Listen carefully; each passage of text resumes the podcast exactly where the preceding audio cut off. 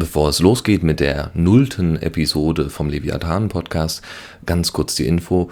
Audio-Setup ist noch nicht so ganz unsere Stärke und das werden wir in Zukunft deutlich verbessern. Derzeit äh, war halt das Problem, dass ähm, der Abstand von den Mikros nicht ganz austariert war. Heißt also, Jannis war eher im Hintergrund zu hören, während ich relativ gut ins Mikro sprechen konnte. Und das werden wir in Zukunft äh, nochmal stärker ändern, nochmal stärker anpassen. Also, hört euch die Episode an. Ich hoffe, man kann sie sich anhören. Wir haben Sachen nachbereitet und ansonsten freuen wir uns natürlich auf jede Art von Feedback und versuchen das für die nächste Folge nochmal etwas besser zu machen. Und nun viel Spaß.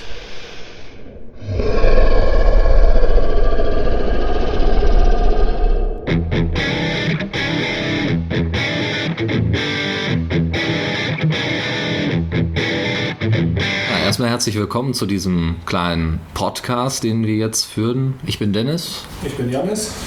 Ähm, wir beide sind in jeglichen Farben und Formen politisch interessiert. Und äh, ja, wie, wie kam man eigentlich zu der Idee, diesen Podcast hier zu machen? Äh, ich habe dich irgendwann mal angetickert über das Internet, über dieses ominöse ja. Web 2.0.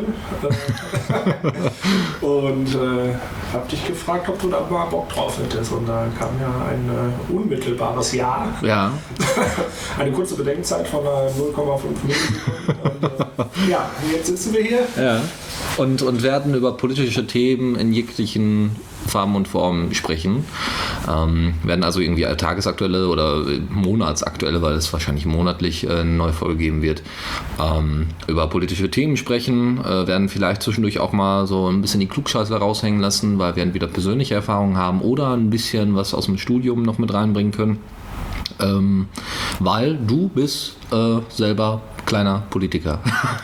Ja, also ich bin jetzt nicht klein gewachsen, sondern ja, ich bin äh, vielleicht erstmal so zu meiner Person. Äh, leider könnt ihr mich ja nicht sehen, deswegen erzähle ich mal ein bisschen was.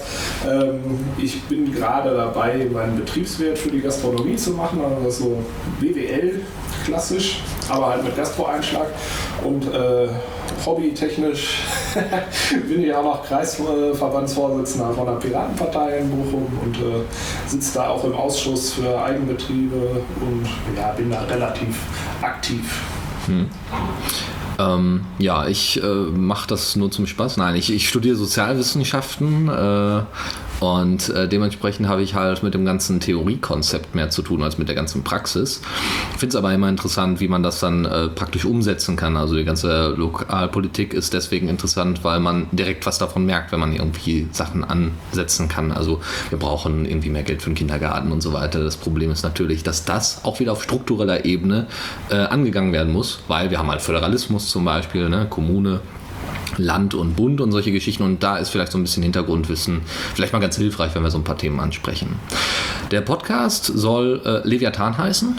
Ähm, Leviathan Podcast, ganz simpel. Ähm, wird äh, ja einfach ganz normal aufgenommen, dann später gestreamt auf The Radio CC und ist auch dann dort erreichbar. Wenn es dann irgendwie Neuigkeiten dazu gibt, findet ihr die dann dort. Warum Leviathan? Ähm, wer sich vielleicht ein bisschen aus der Bibel äh, da mal, also sich ein bisschen damit beschäftigt hat, Leviathan ist ein großes Ungeheuer in der jüdisch-christlichen Mythologie, ähm, hat seine Ursprünge schon im babylonischen und im kanaanischen, ähm, aber soll eigentlich gar nicht äh, so sehr das Thema sein, dass es ein großes Ungeheuer ist in Form einer Schlange oder eines Wals, sondern viel, äh, viel zentraler ist es quasi der Ausdruck von äh, einem Philosophen, englischen, britischen Philosophen, nämlich Thomas Hobbes. Der hat nämlich ähm, quasi den Leviathan als Metapher für die Allmacht benutzt. Die Allmacht, ähm, die ein Staat hat oder Staat haben kann. Ja, dass er, er hat irgendwie als Beispiel genannt, ja, äh, so Menschen im Urstadium, wenn da so zwei Äpfel oder ein Apfel am Baum hängt und zwei Leute wollen diesen Apfel haben, dann muss es irgendwie Instanzen geben, die diesen Konflikt, ja, dass beide diesen Apfel haben wollen, äh, regelt. Ja, das ist natürlich ein sehr, sehr altes ähm, Verständnis von Menschheit und von, von menschlichem Verhalten, aber ähm, er hat damit äh, durchaus so dem modernen Staat so teilweise einige Argumente geliefert. Also modernen äh, äh, ja, noch nicht mal Rechtsstaat, aber modernen äh, Nationalstaat. Und er hat noch nicht mal gesagt, ob das jetzt unbedingt demokratisch sein muss oder äh, zentralistisch geführt. Also äh, das war jetzt nicht so ein großes Problem. Gut, das dazu, vielleicht kommen wir da später nochmal zurück zu Philosophen, weil äh, ja, ist halt Theoriebildung. Wir kommen aber erstmal zu ein paar aktuellen Themen, beziehungsweise das aktuelle Thema so in den letzten paar Wochen, nämlich die Hamburg-Wahl. Richtig.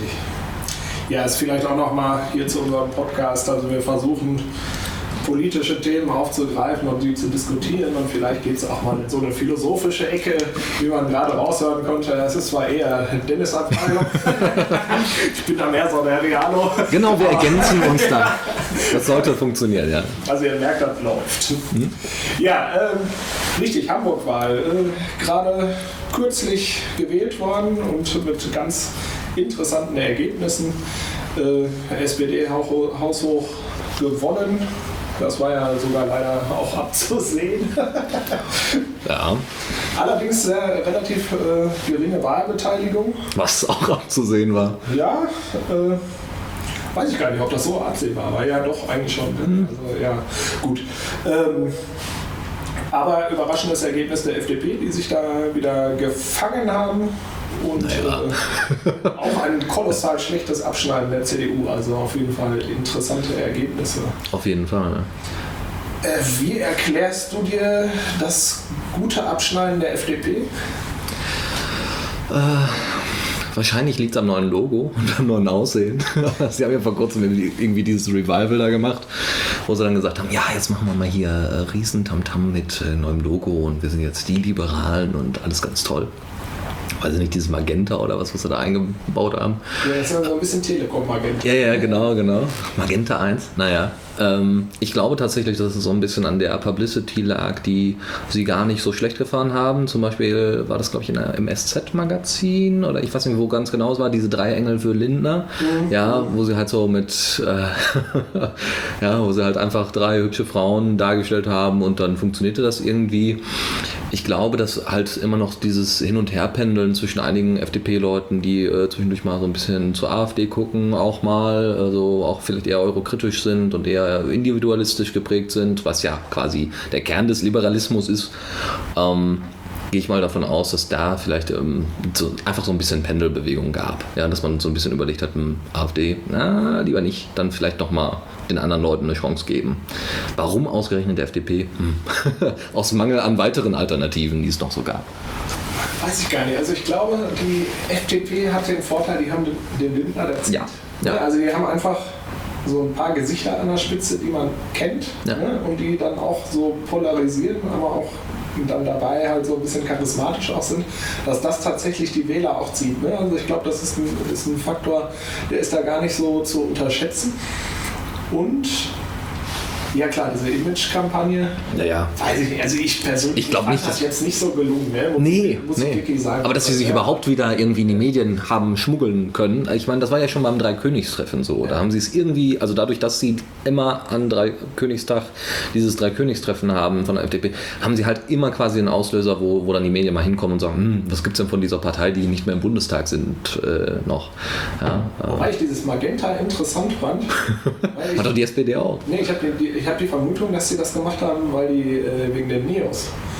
In, äh, ist, das ist kann natürlich. Mhm, gut, dann muss man ein bisschen erklären, was die Neos sind. Die, die Neos sind eine äh, liberale Partei in Österreich und sind auch sehr erfolgreich und ähm, haben auch eigentlich Positionen, die ich persönlich jetzt ganz okay finde.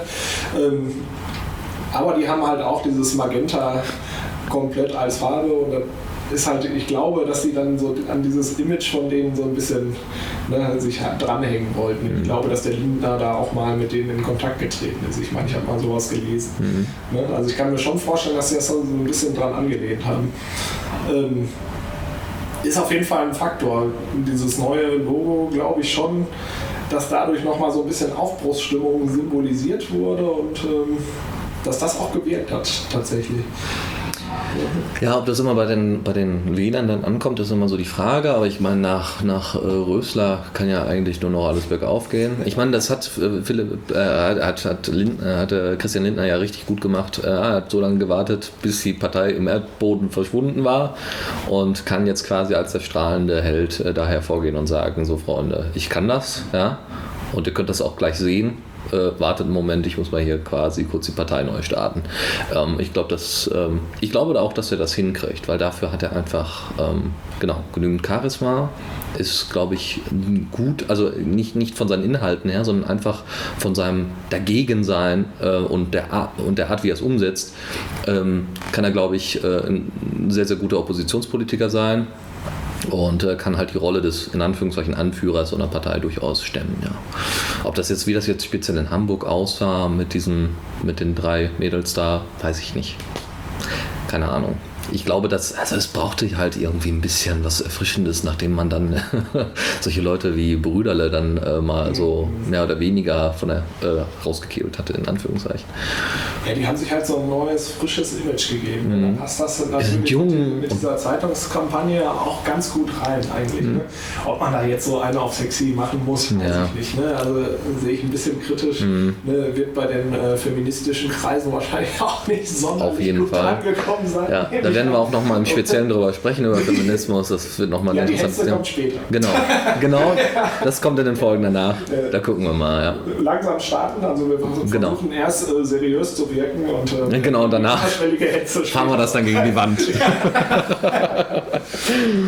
ja. ja. Ähm, nee, aber du hast einen Aspekt angesprochen, der ist auch ganz interessant in der Sache. Hm. Also die, die AfD, die da versucht, sich als ähm, liberal zu geben. Konservativ-liberal, ja, ganz witzig. Ja, aber die haben einen sehr starken liberalen Flügel. Ja, haben die. Mal, ne? hm. Und ähm, dass die es trotzdem geschafft haben, der, der AfD da äh, die Stimmen nicht zu geben. Deswegen finde ich den Wahlerfolg der FDP auch ich sag mal, es gibt Schlimmeres. ja. ja. mir ist lieber, die, ja. die, FDP hat Erfolg, weil als die, AfD. die schätze ich nicht ja. als für gefährlich ein. die kann man wieder zurückholen. Obwohl man das damals über die CDU auch gesagt hat. Ich hatte damals irgendwie noch die Zeit abonniert und dann stand da drin, ja, die AfD, also hatte sie sich, sich dann gerade ge, äh, gegründet, ja, das ist halt der stark konservative Teil, die jetzt ne, von der CDU halt abweichen und so. Ja, aber da kann Merkel doch, ne, die kann sie doch an alleine wieder zurückziehen. Hat nicht so ganz funktioniert diese Behauptung. Äh, solche Prognosen werden ja auch immer gerne gestellt. Aber wie das bei der P äh, FDP dann aussieht, werden wir dann sehen bei den nächsten Bundestagswahlen, ob die sich da irgendwie wieder berappeln und ob genug quasi liberale Leute aus der AfD wieder zurück quasi in die etablierteren Parteien zurückwandern. Das wäre schön, aber man weiß halt nicht, wie es hier. Da ja. müsste man jetzt wirklich in die Glaskugel gucken. Ne? Wir haben ja leider alle nicht. Nee, ist auch vielleicht ganz gut so, weil. Würde ich wahrscheinlich sonst hätten wir auch dieses, Genau. Sonst hätten wir auch keine Themen für den Podcast oder so. Nein, aber das wird, auch das wird natürlich eine spannende. Auf jeden Fall, ja. Ne? Ähm, vor allen Dingen finde ich die AfD ja dann auch tatsächlich relativ gefährlich. Ja. Äh, ähm, ja Eben weil sie so ein Mischmasch irgendwie aus fast allem ist. Ich da so Munsch hatte das mal irgendwie bei Anne Will ganz schön dargestellt, so von wegen, sie sind nicht nur eine rechte Partei, sondern sie haben irgendwie alles. Sie haben ein bisschen was von den Grünen, ein bisschen was von den Rechten, ein bisschen was äh, von der CDU und so weiter und so fort und auch von, das, von den Liberalen. Und deswegen ist die AfD auch so ein bisschen schwierig, äh, weil sie irgendwie von allen irgendwie was abnehmen kann. Man hat auch gemerkt bei der Wählerwanderung, ähm, dass äh, auch sehr viele Leute von den Linken zur AfD abgewandert sind, was natürlich echt überraschend, also für mich persönlich überraschend überraschend war. Äh, so überraschend finde ich das gar nicht. Ja, sozial Schwache und so weiter und dann glaubt ja, man. Das ist auch diese Extremismus-Theorie, ja, ja, ja, dass sich das irgendwann wieder trifft. Ja, ja, ist, also genau. Das, äh, da ist, glaube ich, sogar was dran. Mhm, ja, da kann man, kann man sicherlich auch nochmal drüber reden, später über Extremismus und äh, was das denn alles soll. War überhaupt nicht geplant, darüber zu sprechen. Macht nichts. Extremismus. Ja, Läuft alles aus dem Ruder. Wir können ja noch ein bisschen über äh, sagen wir mal, interessante Tendenzen sprechen, die sich aber jetzt nicht nur in der Hamburg-Wahl abgezeichnet haben, sondern auch in der Vergangenheit sowieso, dass die CDU in Großstädten immer mehr verliert. Und was das damit zu tun hat, äh, wie die CDU geführt wird oder nicht geführt wird. Na, sie wird geführt. Ja, also erstmal haben die ja sowieso äh, sehr starkes Potenzial schon immer in eher so ländlichen Region gehabt. Klar, ja, da wo- Das haben die ja auch wahrscheinlich für immer. Ja, ist auch in Ordnung. das ja. ist da einfach. Das, Obwohl das auch sehr differenziert teilweise ist, ist ganz witzig. Äh, gerade in der CSU sind, äh, sieht man das in Bayern. Ähm, da sind die äh, Stadträte äh, und so weiter sehr differenziert zu ihrer eigenen Partei. Also jetzt natürlich fahren die trotzdem auf ihre Parteitage und sagen, ja, also gibt es natürlich auch einen, einen stark rechten Flügel und so weiter. Aber man darf tatsächlich CSU, vor allem Stadträte oder Kreis, Kreisvorsitzende oder wie auch immer da die Bürgermeister, darf man nicht so sehr in einen Topf werfen, weil da gibt es ähm, sehr starke. Deswegen, es ist eine Volkspartei, ohne wirklich einen Kern zu haben, außer zwischendurch mal eine Maut zu fordern und Ausländer raus und die sollen bloß hier weg. ja, aber das sieht man ja jetzt auch an der Tendenz, ne, was sich in den Großstädten abzeichnet. Ne? Es ist halt eine Volkspartei ohne Volk. So, ja, so ungefähr. Das, was die SPD eigentlich auch ist, eigentlich, ja. Ja, Nur sie hat halt SPD ist dann nochmal so ein Thema für sich, da Ja. kann man auch gerne Mhm. gleich noch drauf Ja, ja. kommen. Aber das wird dann wahrscheinlich eine, eine Brandrede. Ja. eine, eine Willy-Brandt-Rede. ähm, ja, ich glaube einfach auch, ähm, dass dadurch, dass man so, so, also dadurch, dass man in einer Großstadt lebt, ja, ich meine, wir leben ja weiter im Ruhrgebiet und äh, ich mag auch die Großstadt persönlich ähm, und kriege halt hier relativ viele Lebensstile mit. Das kriegst du auf dem Land halt nicht mit.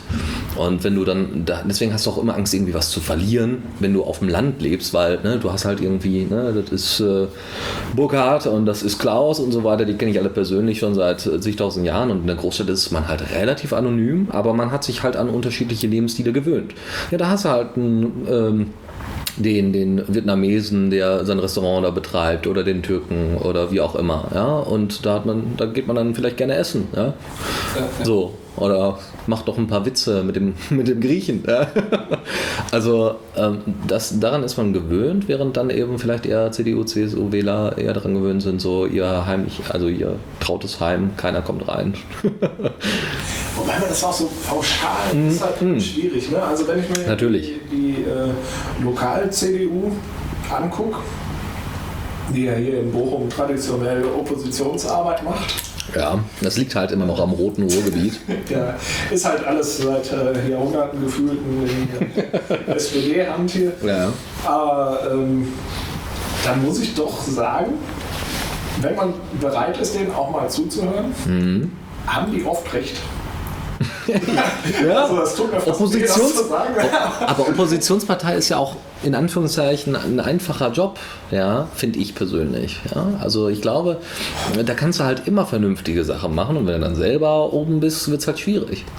Die haben aber tatsächlich, was so wirtschaftliche Sachen angeht und so, Mhm. haben die ja durchaus mal Ansätze, wo ich sage, da könnte jetzt die äh, rot-grüne Regierung Sich mal eine Scheibe von abschneiden. Hm? vielleicht doch mal zuhören und nicht alles pauschal ablehnen.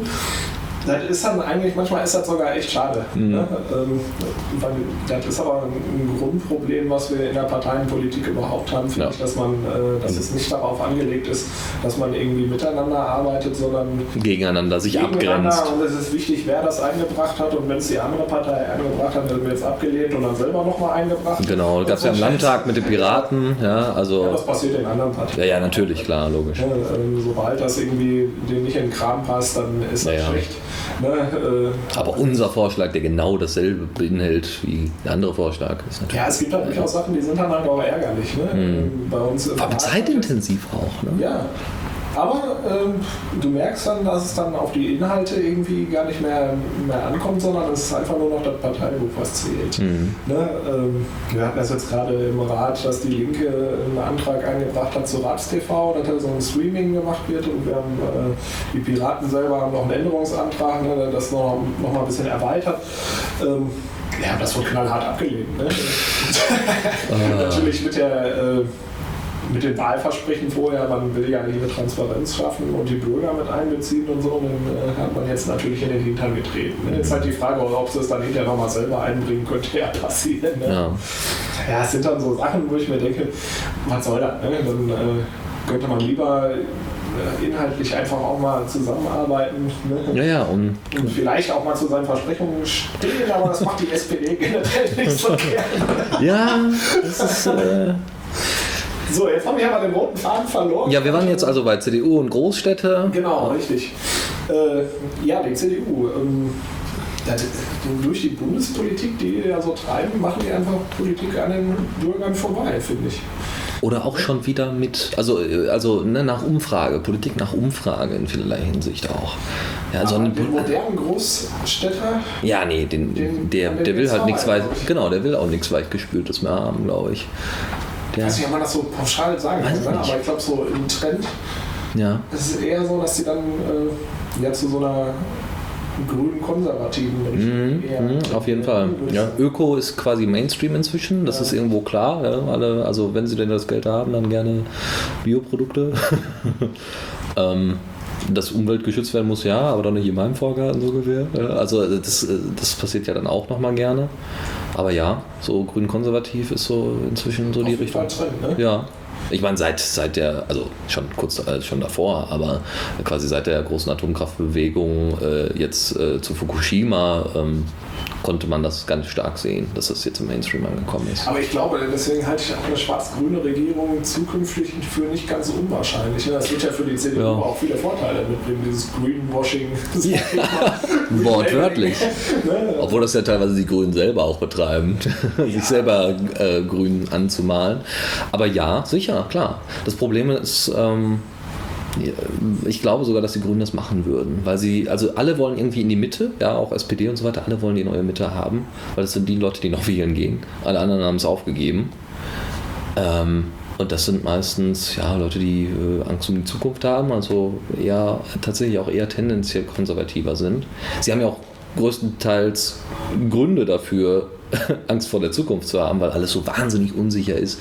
Finanzkrise 2008 und so weiter und die ganze, ganzen Geschichten davor. Ja, selbstverständlich. Ja, also, und da kann ich dann auch verstehen, dass dann die Grünen sagen, ja, so direkte Demokratie, alles ja schön und gut und so und diese revolutionistischen Ideen, die wir früher mal hatten, alles ganz toll.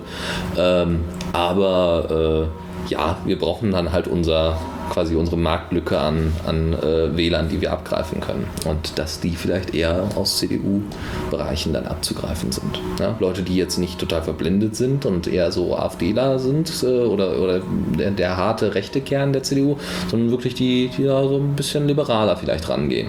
Ich glaube, dass auch die Grünen das Potenzial haben, der FDP einige Leute zu stibitzen, wenn sie das nicht schon über die letzten paar Jahrzehnte gemacht haben. Sie positionieren sich ja als äh liberale Kraft mhm. auch selber. Ich glaube, das wurde in der Vergangenheit auch öfter mal geäußert. Mhm. Ne? Sie dieses Ideal der Freiheit anstreben. Ja, ja. ja, ja stimmt, genau. Gleichzeitig äh, ja zur Verbotspartei äh, erklärt worden. Ja. Das ist halt mit den Grünen ist so ein bisschen schwierig. Ne? Mhm. Ne? Aber die kommen halt trotzdem tatsächlich besser bei den Großstädtern an. Ja? Weil sie irgendwie, also Volker Pispers hatte mal irgendwie formuliert, äh, grün wählen, aber es soll sich nichts verändern. Ja, also man hat ein gutes Gewissen, so von wegen, wenn ich die Grünen wähle, tue ich was für die Umwelt. Das ist so ein bisschen wie, weiß ich nicht, E10 tanken. Ähm, oder Bioprodukte kaufen, die dann trotzdem in der Massentierhaltung geendet sind. Ja, also ähm, ich glaube, dass das in eine ähnliche Form geht. Also Greenwashing auch bei, bei Wählerstimmen in der Form. Ja, ich will jetzt die Grünen auch nicht komplett verurteilen. Ne? Also Nein, weil es ist ja, es, das ist ja auch, es gibt ja auch sehr, sehr unterschiedliche Tendenzen, ob es jetzt auch auf kommunaler Ebene ist, auf, auf Landtagsebene und so weiter. Die Bundesgrünen haben aber in der Vergangenheit jetzt nicht wirklich gezeigt, dass sie jetzt, jetzt vielleicht bis auf Ströbele. Ströbele ist ja, das ist halt immer so. Ströbele ist der, der Gysi, der, ja, der ja, ja, das ist, das ist, äh, ja. Er scheint wohl auch ein bisschen verwirrt zu sein, wie ich da von einigen hörte, die ihn mal persönlich getroffen hatten, aber hm, gut. Verwirrt, aber genial. ja, das sind so, das sind so Ausnahmepolitiker. Ne? Ja, das äh, stimmt, ja. Genauso wie hier, ähm, ach, wie heißt sie denn nochmal, von der, von der FDP? Ach, liegt mir auf der Zunge, der Name fällt mir jetzt gerade nicht ein. Äh, ähm, also, ich meine die Juristin. Die Juristin? Ähm, ja, die auch sehr stark äh, gegen den Überwachungsskandal angegangen ist. Ah, ja, ja, ja. Um, unsere ehemalige Justizministerin, meinst du? Ja, genau. Ähm, Aber meinst du, der Name fällt mir jetzt gerade ein? Boah, ist das peinlich. Mikrofon nimmt auf. Ja, liebe Zuhörer, so ist das, wenn man alt wird. ich werde übrigens kommendes Jahr 30. Um Gottes Willen. Ja, dieses Jahr. Dieses Jahr, ja. Schon im Juli. Ja. ja. Uralt. Ich hoffe, die Zuhörer haben eine, der geneigte Zuhörer hat ein bisschen Mitleid. ja, ist ja auch egal, wir kommen später nochmal drauf zurück, wenn mir der Name eingefallen ist. Altersgerechtes Podcasten. äh, äh, wie heißt der denn? Hier, nicht, nicht Schnabel, sondern hier äh, Blablabla-Berger. Ähm, Schnarrenberger. Schnarrenberger, genau. Die gute Frau Schnarrenberger. Die ist auf jeden Fall auch äh, eine meiner Lieblingspolitikerinnen, muss ich sagen. Ströble, Ich weiß nicht, ob sie das so ernst gemeint hatte damals mit, mit also ich meine, Maas hatte ja auch erst gesagt, er ist dagegen, äh, also ist ja auch Justizminister derzeitiger und ähm, er hat ja auch gesagt, ja, also VDS will er nicht haben und jetzt ist er so ein bisschen wieder weichgespült worden. Ich weiß nicht, wie das bei der Schnarrenberger war. Die, die war nicht so ähm, weichgespült. Die war halt so. Die war halt noch so bürgerliberal. Nee, ich sag, ich sag mal, die so ein Besen. ja, die konnte sich so festbeißen und dann hat Ja. Gas gegeben. Das fand ich wirklich nicht verkehrt. Ja. Das ist wirklich echt sagen. Das wäre so meine, meine, äh, mein Traumkader. Ne? So sie, den Gysi und den Ströbele an der Spitze würde ich sofort Ja. wählen. Und den, Lind und den Lindner in der Opposition. Den Ströhle, wen könnten wir denn noch da nehmen? Naja, na gut, okay, Ja, lassen wir das dann mal. das Hm? so. Genau. Ansonsten, ansonsten ist halt verwunderlich, dass tatsächlich unser werter, äh, ja, unser Weichspül äh, aus Hamburg äh, da auch in Anführungszeichen wieder Erfolge gefeiert hat. Also, äh, aber äh, da sieht man halt auch wieder, dass so diese Merkel-Tendenz halt auch nicht äh, schlecht zieht. Ja? Weil alle Angst haben, dass irgendwie sich was verändert. Im Prinzip die, die männliche Merkel. ja, ja, ja, ja, so. Ja, ich bin ganz lieb. Ich Aber er ist sogar erfolgreich damit. Ne? Ja, schlimm, schlimm. Ich meine, aber man kann es ja auch verstehen, weil jeder, der irgendwie aneckt, wir haben das bei, bei, bei der Kanzlerkandidatur von Per Steinbrück gesehen, ja, Ja, Also da haben sie auch- äh, Steinbrück ist aber auch schwer unsympathisch. Ne? Ja, ja, keine Frage, keine Frage. Aber er hat zumindest in der Vergangenheit öfters mal äh, gesagt, was er meint. Also damit oft auch öfters mal gegen eine. Ja, das muss, muss man ja nicht teilen. Genau, ja. Gerade als Kanzlerkandidat hätte man das dann eher lassen sollen. Aber das ist so ein bisschen. Ja, er war nicht besonders geschickt. Der Lindner war etwas Das, geschickter. das Problem von Steinbrück ist, der, selbst wenn er inhaltlich recht gehabt hätte, ne, der hat einfach so ein Anti-Charisma, sag ich mal. Ja. Du siehst den und findest ihn unsympathisch Ja. und dann findest du automatisch Kacke, was er sagt. Ist egal, ob er recht hat. Das stimmt ja. Das ist leider so. Ne? Es gibt so Menschen, die haben einfach diese, diese Ausstrahlung nicht. Mhm. Ne? Und dann, da hat die SPD einfach wirklich einen Falschen an der Spitze gesetzt. Hat- ne? Die hat auch keinen, der irgendwie charismatisch ist. Ja? Also, also ne? der Gabriel nicht, ja? der dann eher die Leute als hysterisch, also der eher die deutsche Bevölkerung als hysterisch und äh, so weiter bezeichnet. Gabriel ist für mich Reich und hysterisch. Personifizierung der Korruption. Vollgefressen wie der Monopoly-Mann. Ja, ja. Also das ist einer, dem vertraue ich nicht zwei Zentimeter. Wirklich. Also, naja gut, aber das ist meine persönliche Meinung, liebe Zuhörer. ich gebe hier nicht die Meinung meiner Partei wieder und das Nein. ist meine persönliche. Das ist ja ein privater Podcast, ja. Ansonsten, ja, aber da gibt es halt auch, äh, in der SPD gibt es halt auch keinen, der da irgendwie großartig auf den Tisch haut und dann mal jetzt sagt, so, jetzt geht das mal los. Sondern alle drücken sich so ein bisschen rum. Lafontaine ist ja Jahre weg. Gut begründet meiner Meinung nach auch, dass er äh, da weg war und macht da im Saarland vielleicht ein bisschen was. Ja gut, er ist aber auch an der Linken, ne? Ja, ja, inzwischen, ja, ja, klar, aber war halt vorher in der SPD. Der linke Flügel ist meiner Meinung nach seit Schröder komplett weggebrochen irgendwie in der SPD und somit hat das mit, mit quasi Sozialdemokratie meiner Meinung nach nichts zu tun, weil ich glaube, in der Sozialdemokratie braucht es halt auch, die SPD ist stockkonservativ inzwischen geworden. Natürlich gibt es so im, im, im Juso-Bereich immer mal wieder aufstrebendere Tendenzen. Die Jugendorganisationen sind sowieso meistens ein bisschen radikaler, was ja auch in Ordnung ist, aber die haben halt nicht so viel äh, Einfluss, wie jetzt die einzelnen Flügel in der Vergangenheit mal hatten und der linke Flügel ist halt weg. Ja, man muss ja auch mal sehen, seit dieser Zeit, wo Lafontaine rausgetreten ist und dann äh, Schröder ja an der Macht war, haben die einfach auch wahnsinnig große Probleme geschaffen. Ja, sicher. Also die haben einen Mindestlohnsektor gegründet. Mhm. Ne? Renten Äh, privatisiert, halb Richtig, privatisiert. genau. Ja, also die Auswirkungen merken wir jetzt mit einer immer höher werdenden Altersarmut, ne? wo die Leute nicht genug Rente zusammenkriegen und dann von einer Grundsicherung leben. Das, Ja. das hat Rot-Grün zu verdanken, das Ja. muss man einfach mal sehen. Ne? Das ist äh, unerfreulich. Mhm. ne? Vor allen Dingen, wenn der Kanzler, der damals dann an der Macht war, äh, jetzt für Gazprom tätig ist. also ganz ehrlich, das wundert mich in keinster Form, ja, dass auch damals, wie hieß er denn noch, äh, unser damaliger Entwicklungsminister dann mal erstmal mit dem Teppich natürlich von Afghanistan nach Deutschland geflogen ist äh, mit der Bundeswehr und dass er danach dann in die Waffenindustrie gegangen ist. Große Überraschung, ja, oder Pofalla, ja. Ich gehe jetzt mal zur Bahn. Hm, Überraschung. Aber ich habe mich heute gefragt, ne? jetzt mal, wenn, stell mal vor, du bist in der Situation, du bist jetzt Minister mhm. für irgendwas Wirtschafts. Ja, ja. Ne? So, und deine Amtszeit ist jetzt bald vorbei. Ne? Du hast noch Sachen zu entscheiden und jetzt macht dir ein Unternehmen so ein Angebot. Ne? So, du kriegst da Posten XY mhm. mit ein paar Millionen Euro und du hast dann, bist dann der Netzwerker da. Ne? Genau. Der hast halt, ist. genau. Und äh, ja, dafür kommst du denen bei einer Entscheidung so ein bisschen entgegen. Mhm. Ne? Würdest du es tun? Nö. Nein. Ich finde das so schwierig. Also ich denke mir. Also kommt drauf an, kommt auf die Firma an natürlich, ja. aber äh, nö. Weil ich also ich glaube, äh, das ist auch nicht, das ist auch nicht zielführend, weil ich glaube, dass du dir selber den Ast absägst, auf dem du sitzt. Ja, und damit meine ich jetzt nicht, äh, du wirst halt mit Geld zubombardiert von, von mir aus, dann nehmen wir als Beispiel RWE oder irgendeine andere, äh, ja, von mir aus die Waffenindustrie. Ja? So, dann bist du da, davon zugebombt, aber du bringst ja nichts voran. Also, wenn du ein Politiker bist, der irgendwie noch gewisse Ideale hat, die noch übrig geblieben sind nach so einer kompletten äh, Bereinigung des Gewissens, äh, nachdem man dann mal die Realität von Parteipolitik mitbekommen hat und so weiter und wie man sich denn da zu verhalten hat. Ähm, wenn du da noch Ideale übrig hast, ja, so ein Ströbele. Oder so ein Gysi vielleicht noch. Ja, wenn du da noch Ideale übrig hast, äh, dann gehst du nicht danach in eine Industrie, die dir nicht zusagt. Ja, also ich meine. Es kann ja auch durchaus sein, dass der Bereich dir dann auch durchaus zusagt. Also sagen wir mal so, wenn die Telekom mir ein Angebot machen würde, ja, so Netzpolitik oder sowas, das würde mich ja interessieren. Da würde ich äh, aber nicht nur Lobbyist sein wollen, so von wegen in deren Interesse, sondern lieber eine beratende Tätigkeit ausführen. Ja, weil ich halt Politiker, also äh, Politiker wäre mit einer gewissen Erfahrung aus der Netzpolitik heraus.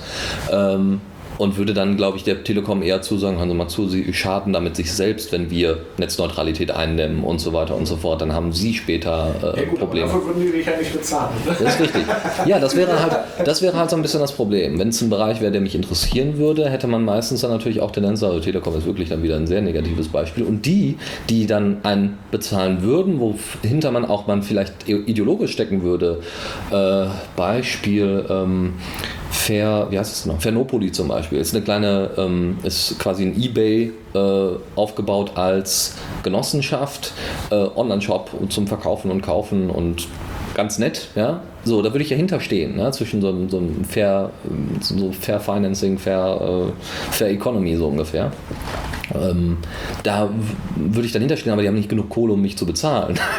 das ist dann das nächste Problem. Ja? Die Interessen, die meistens dann untergehen, die aber wichtig sind, haben aber nicht die Mittel dazu, durchgesetzt zu werden. Und da wäre es dann halt schwierig. Ja? Also ich glaube ich, ich glaub so trotzdem nicht, dass ich das machen würde. Mit so unmoralischen Angeboten, dass viele Politiker da echt einknicken. Ja, weil sie vielleicht oft genug ihre moralischen äh, Überzeugungen äh, haben wegstecken müssen. Ja. Ja, also das, das liegt auch so ein bisschen am, am, ja, an der Institution von Parteien. Ja, da wird halt Individualisierung wegrationalisiert, so größtenteils. Ja, da zählt halt die eigene Überzeugung. Nichts würde ich jetzt nicht sagen, aber weniger, weil du hast halt diesen Parteidruck, ja, wenn du dann nicht mit anderen stimmst. Was seine Vorteile hat, also das darf man auch nicht unterschätzen, dass das strukturell auch ein sinnvolles Ding ist. Wenn sich eine Partei auf eine bestimmte Linie einschießt, zum Beispiel, wir liefern jetzt Waffen in die Ukraine, ja, das macht dann halt die CDU. So, und es gibt aber ein paar Leute in der CDU, die dagegen sind. Ja, ähm, dann hast du als Partei oder Parteivorsitzender keine kalkulierbare Möglichkeit, damit umzugehen. Ja? Deswegen war die Sterbe, äh, äh, hier Sterbehilfe-Geschichte ja so interessant, weil es da weil das kein Thema war, wo es politische Lager gab, die jetzt komplett dem entgegen saßen. Natürlich gab es Tendenzen, dass die CDU eher dagegen war und eher liberalere, wenn nicht äh, sozialistischere Kräfte eher dafür, in welcher Form auch immer. Ähm, aber trotzdem war da jeder nur in Anführungszeichen seinem Gewissen verpflichtet. Das steht auch so im Grundgesetz, aber es ist nicht gesagt, dass es eben keine Verpflichtung gibt, der Partei auch zuzuhören. Ich finde, das ist immer so eine Sache der Absprache. Ne? Also ähm, wir machen das bei uns in der Koalition, in der Bezirksvertretung so, muss ich vielleicht kurz für die äh, Zuhörer erklären. Ähm, ich sitze in der Bezirksvertretung Mitte in Bochum ähm, als einziger Pirat und äh, hatte das große Glück, in die Regierungskoalition äh, von Rot-Grün aufgenommen zu werden. Bin also mit den Grünen in der grünen offenen Fraktion und äh, dies ein Teil der Koalition mit der SPD auch. Mhm. Ja, muss ich vielleicht ein bisschen aufpassen, dass ich nicht zu böse werde, wenn ich jetzt Nein, aber es ist äh, in der Zusammenarbeit klappt das tatsächlich gut. Ne? Ähm, ja gut, in der Bezirksvertretung da hast du auch realpolitische Themen. Ne? Dann geht es mhm. halt wirklich darum, um Baustellen und äh, Sachen, die das Stadtbild tatsächlich betreffen. Ne? Mhm. Wir hatten ja äh, zum Beispiel auch ange... Äh, an, ange, mir fehlt das Wort, anberaumt. Ja, anberaumt. ja, dass diese Pfandringe in äh, Bochum kommen. Mhm. Ne? Ja, kannst du ja ganz kurz erklären, Pfandringe. Pfandringe sind so Dinge, die um Mülleimer angebracht werden, wo man Pfand reinstellen kann, dass die äh, Menschen, die darauf angewiesen sind, äh, Pfand zu sammeln, nicht mehr in äh, Mülleimern rumwühlen müssen. Wir kommen ja von Höchstling auf Stück, ja, das ist ja unfassbar. Aber gut, ja. Ja, das eigentliche, worauf ich hinaus wollte, ist, also in der Zusammenarbeit in der Koalition läuft das halt so, dass wir äh, uns natürlich die Themen vorher äh, uns damit auseinandersetzen, jeder für sich, und dann ähm, natürlich auch irgendwie eine Position dazu zu entwickeln und ähm, uns vorher vor den Sitzungen zusammensetzen und schauen, wie wir abstimmen. Und wenn wir uns wirklich nicht einig werden, dann geben wir das zur Abstimmung frei. Mhm. Ja, und dann kann jeder stimmen, wie er möchte. Ja. Aber das ist ja auch ein angenehmes. Das ist so eine Fairness gegenüber ja. den anderen, dass man sagt, ne, ich stehe dazu so und so. Ja. Ne? Und da äh, möchte ich dann so abstimmen. Aber ich würde niemals einen, einen kompletten Fraktionszwang mitmachen. Nee, nee, ich nicht klar. stimmen darf, wie ich möchte. Hm. Kannst du ja so oder so. Ja. Also es ist ja vom, also jetzt im Bund ist es auf jeden Fall vom Gesetz gedeckt. Ja? Du darfst stimmen, wie du möchtest, aber dann bist du halt nächstes Mal nicht mehr auf der Liste, äh, dass du dann mal im Bundestag. äh, deswegen hat Ströbele halt den Vorteil zum Beispiel, dass er direkt kandidiert ähm, und dementsprechend in, ins Parlament kommt. Der stimmt ja so oft gegen seine eigene Partei, das ist ja unfassbar. Ja.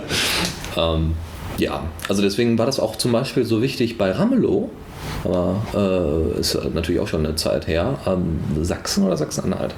wo nee, Thüringen. Ah, Thüringen. Thüringen war es, genau. Thüringen mal.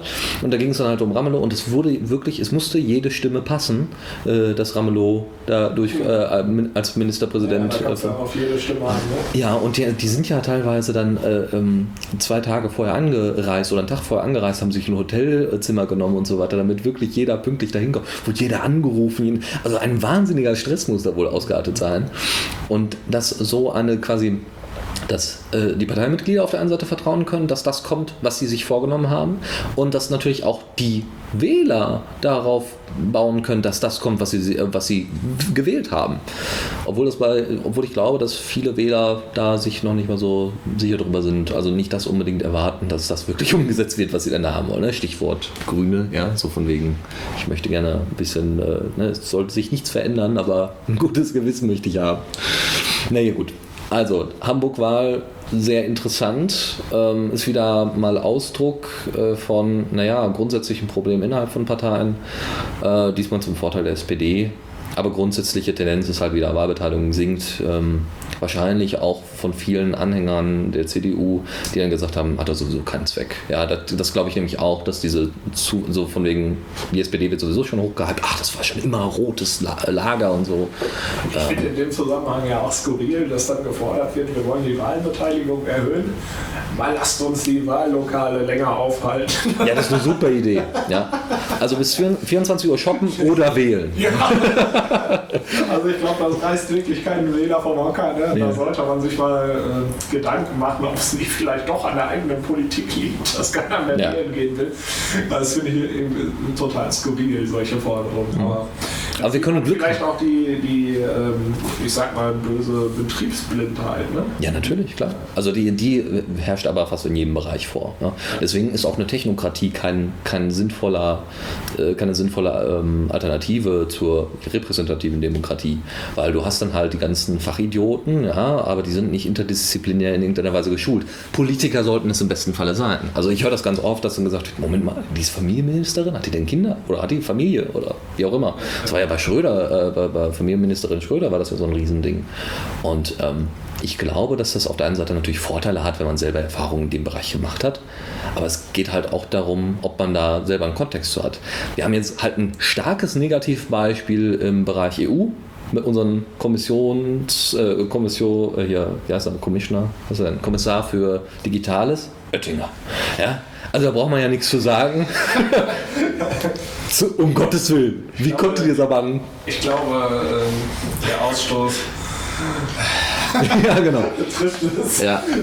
Lasst ihn nicht weder Englisch noch Deutsch reden. Lasst ihn einfach nicht reden. Lass ihn einfach nicht reden. Aber Und nichts tun. Am besten. sieht noch niemals gut aus.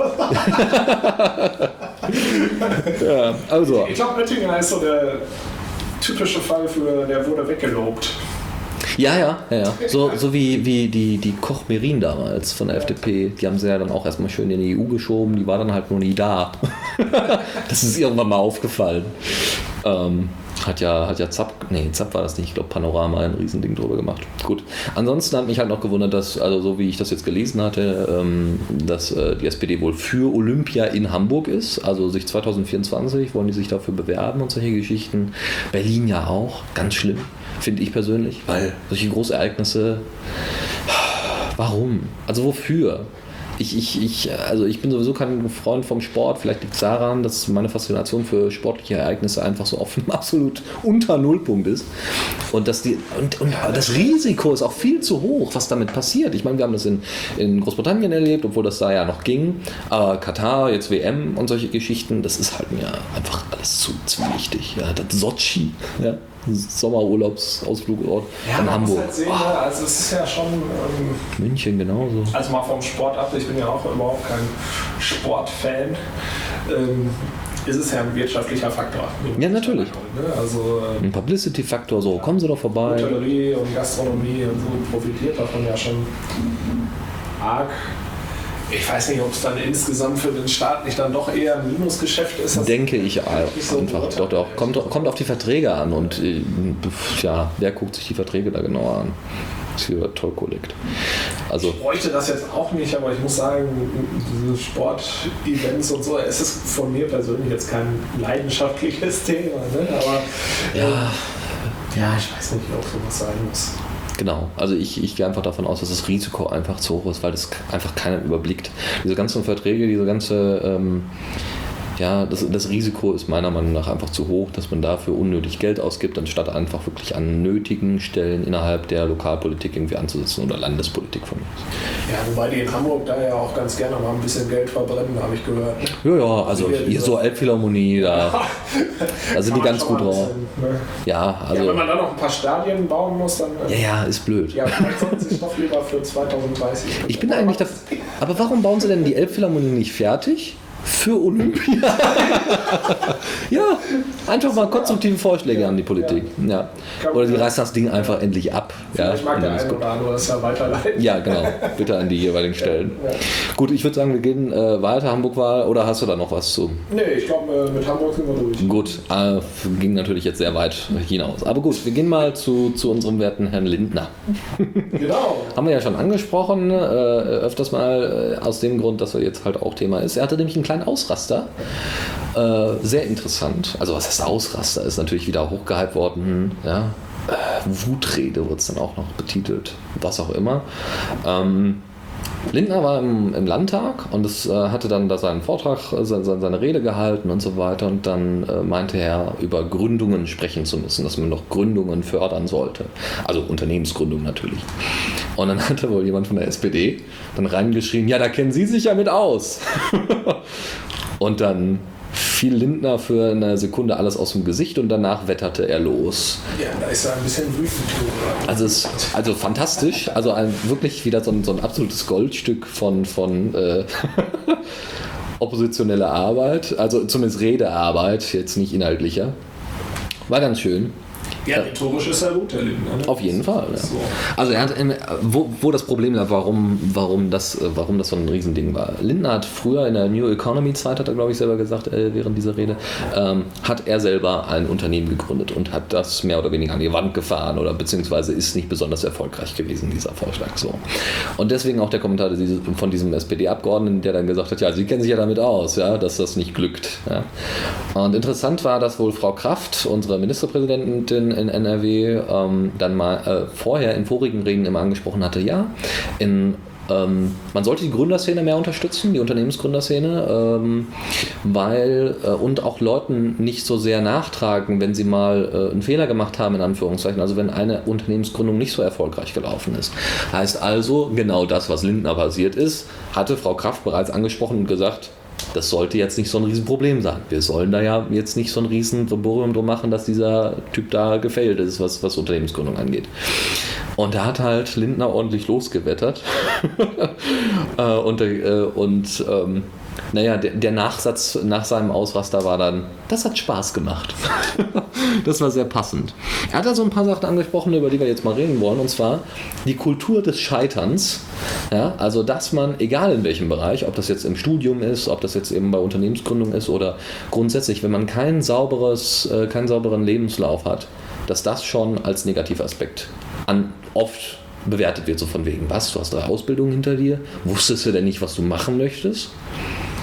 Ich weiß gar nicht, ob das wirklich so ist. Das ist eben also, die Frage. Ja? Also zumindest dieser SPD-Politiker meinte, das wäre etwas Negatives. Ja, es gibt bestimmt durchaus äh, Menschen, die das als negativ auffassen. Aber ich glaube, dass das dann auch äh, Leute sind, die selber solche Erfahrungen nicht gemacht haben. Mhm. Ähm, und auch nicht wissen, was sich daraus ergibt. Ne? Also ich muss ihm dem, dem Lindner da zustimmen. Ne? Also ich glaube, dass äh, irgendwo mal zu scheitern ist kein Untergang.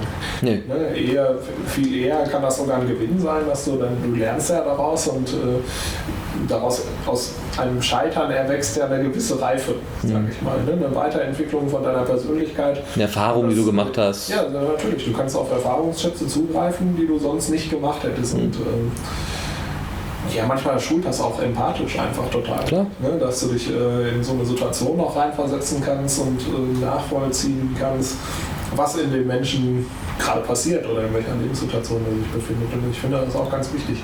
Gerade für äh, Menschen, die irgendwie eine Führungsposition oder Personalverantwortung mal übernehmen und so. Da, gerade da sind so soziale Kompetenzen ja. absolut gefragt. Und ähm, das ist ein Punkt, den kann man aber nicht wegreden. Ne? Ja. Aber in, in der deutschen Kultur bei uns ist es einfach so, dass du, ähm, ja, wenn du, ich sag mal, einen Lebenslauf hast, der bunt gemischt ist, damit hast du es schon schwerer, dich zu bewerben. Mhm. Das ist einfach so. Was ich komisch finde, weil eben der Erfahrungsschatz, also wenn ich interdisziplinär geschult bin, in welcher Form? Ich meine, ich habe jetzt den Vorteil, dass ich in einem Studium bin, das bereits interdisziplinär in vielerlei Hinsicht ist. Das heißt also unterschiedliche Bereiche abdeckt, die sehr, sehr unterschiedlich sind. Ja? Also ich habe Ökonomie als auch eben äh, Anthropologie. Das sind so zwei sehr entfernte Sterne, äh, aber ich kann sie trotzdem irgendwie miteinander verbinden. Und solche Sachen sollte es eigentlich viel stärker noch in anderen Bereichen geben, weil das unglaublich genau den Erfahrungsschatz erweitert und auch so ein bisschen, sagen wir mal, die Risikofreudigkeit erhöht.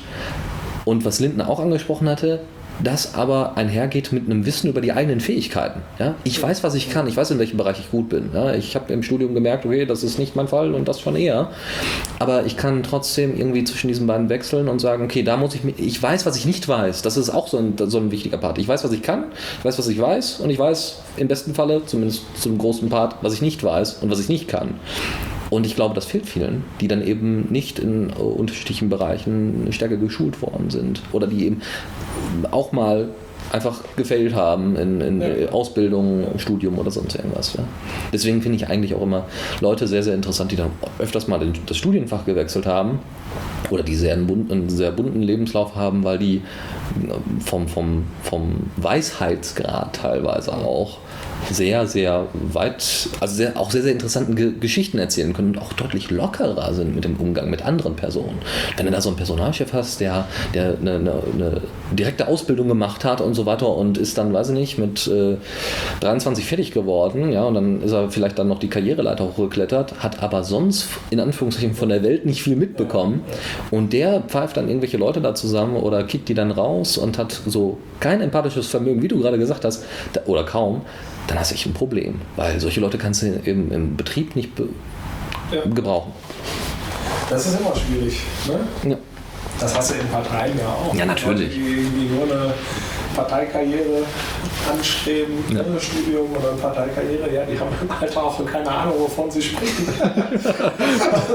Ne, in vielen Bereichen. Also ähm, das ist, sowas ist immer schwierig. Aber da äh, sind wir in Deutschland tendenziell, glaube ich, so ein bisschen engstirnig. Ne? Mhm. Das stimmt ja. auch übrigens. Wir haben nur 10,5 Prozent Selbstständige. Äh, damit sind wir im EU in der EU-Unterschicht, was Selbstständigkeit angeht. Was man als Vorteil als auch Nachteil sehen kann, aber ja, wir haben ja äh, auch eine tendenziell relativ hohe Mismatch-Arbeitslosigkeit immer. Ne? Das mhm. zeigt da auch nochmal so diese, diese äh, Engstirnigkeit wenn du eine Ausbildung gemacht hast, dann darfst du hier nur diesen Beruf ausüben. Ja. Ne? Obwohl das ja. Auf was anderes brauchst du dich gar nicht zu bewerben, weil ja. du kannst ja nicht. Ja, genau. Aber dass du vielleicht für was ähnliches einsetzbar bist. Einsetzbar genau. wärst. Ja. Ne? Keine Chance. Weil dein Interesse irgendwie, also weil dein Hobby auch irgendwie was damit zu tun hätte, theoretisch. Beispiel, das ist in Amerika viel verbreiteter. Also ich will die Amis jetzt nicht hochloben oder so, aber da Gerade was Arbeitsrechte angeht. Ja, aber gerade was diesen Arbeitsmarktsektor bei denen angeht. Ne? Es ist einfach so, dass du. Äh, ja, nicht unbedingt diesen Qualifikationsschlüssel brauchst wie bei uns. Ne? Bei uns ist es sehr, sehr ja, ja. eingefasst. Ne?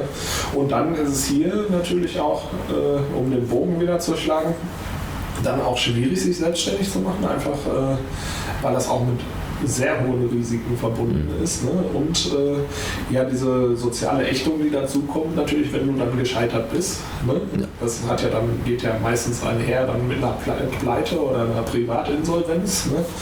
Äh, das ist dann ja sozial, äh, fällst du dann ja schon mal ein paar Stufen runter. Ja. Ne? Das wird sich jeder sehr gut überlegen, ob er das machen möchte. Ich mhm. persönlich würde mich, obwohl ich als Betriebswirt gelernt habe, auch nicht selbstständig machen.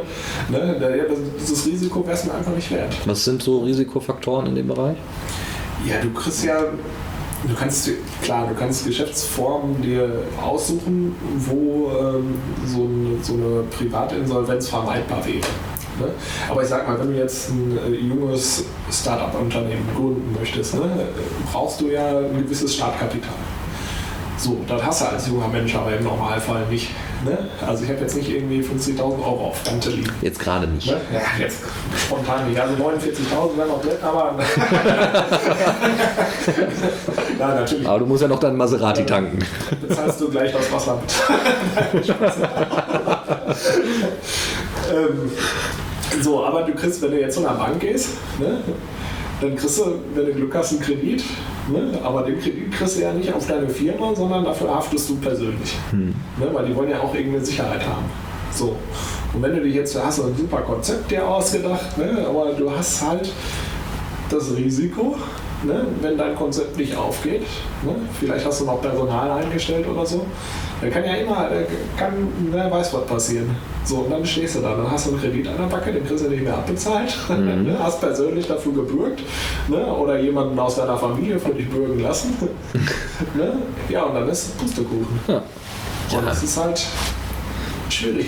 Dann auch Steuern und so weiter. Also das, was ich so gehört habe, so jeden Monat da riesen Steuer auf, auf also muss halt dauernd irgendwie auch Vorzahlungen leisten und solche Geschichten. Äh. Das musst du halt in deinem Businessplan schon. Ja, das ist halt aber trotzdem vor allem für Leute, die jetzt mit der Bürokratie erstmal nicht so viel am Hut haben, aber trotzdem vielleicht eine gute Idee haben.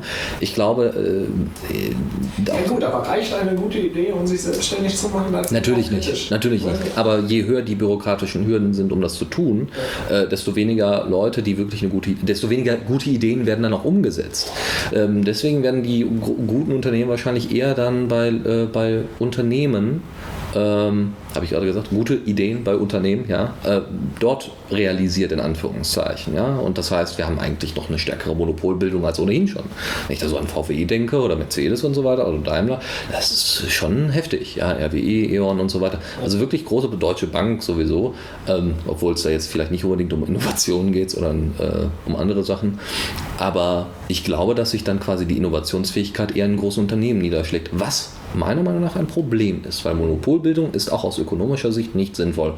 Ähm, deswegen hat zum Beispiel die Schweiz in vielen Bereichen da den Vorteil, dass sie strukturell einfach mehr mittelständische äh, bis kleine Unternehmen hat und äh, somit quasi, wenn da mal ein, ein, äh, ein Geschäftszweig wegfällt, äh, ist das nicht so riesig schlimm. Und ich glaube, dass auch da vielleicht mehr Persönlichkeit drin steckt. Natürlich gibt es da auch große Unternehmen, äh, gibt es auch Monopole in Anführungszeichen, aber trotzdem ist da die Struktur äh, deutlich ja, flacher, würde ich einfach sagen. Du hast nicht halt so riesige Unterschiede.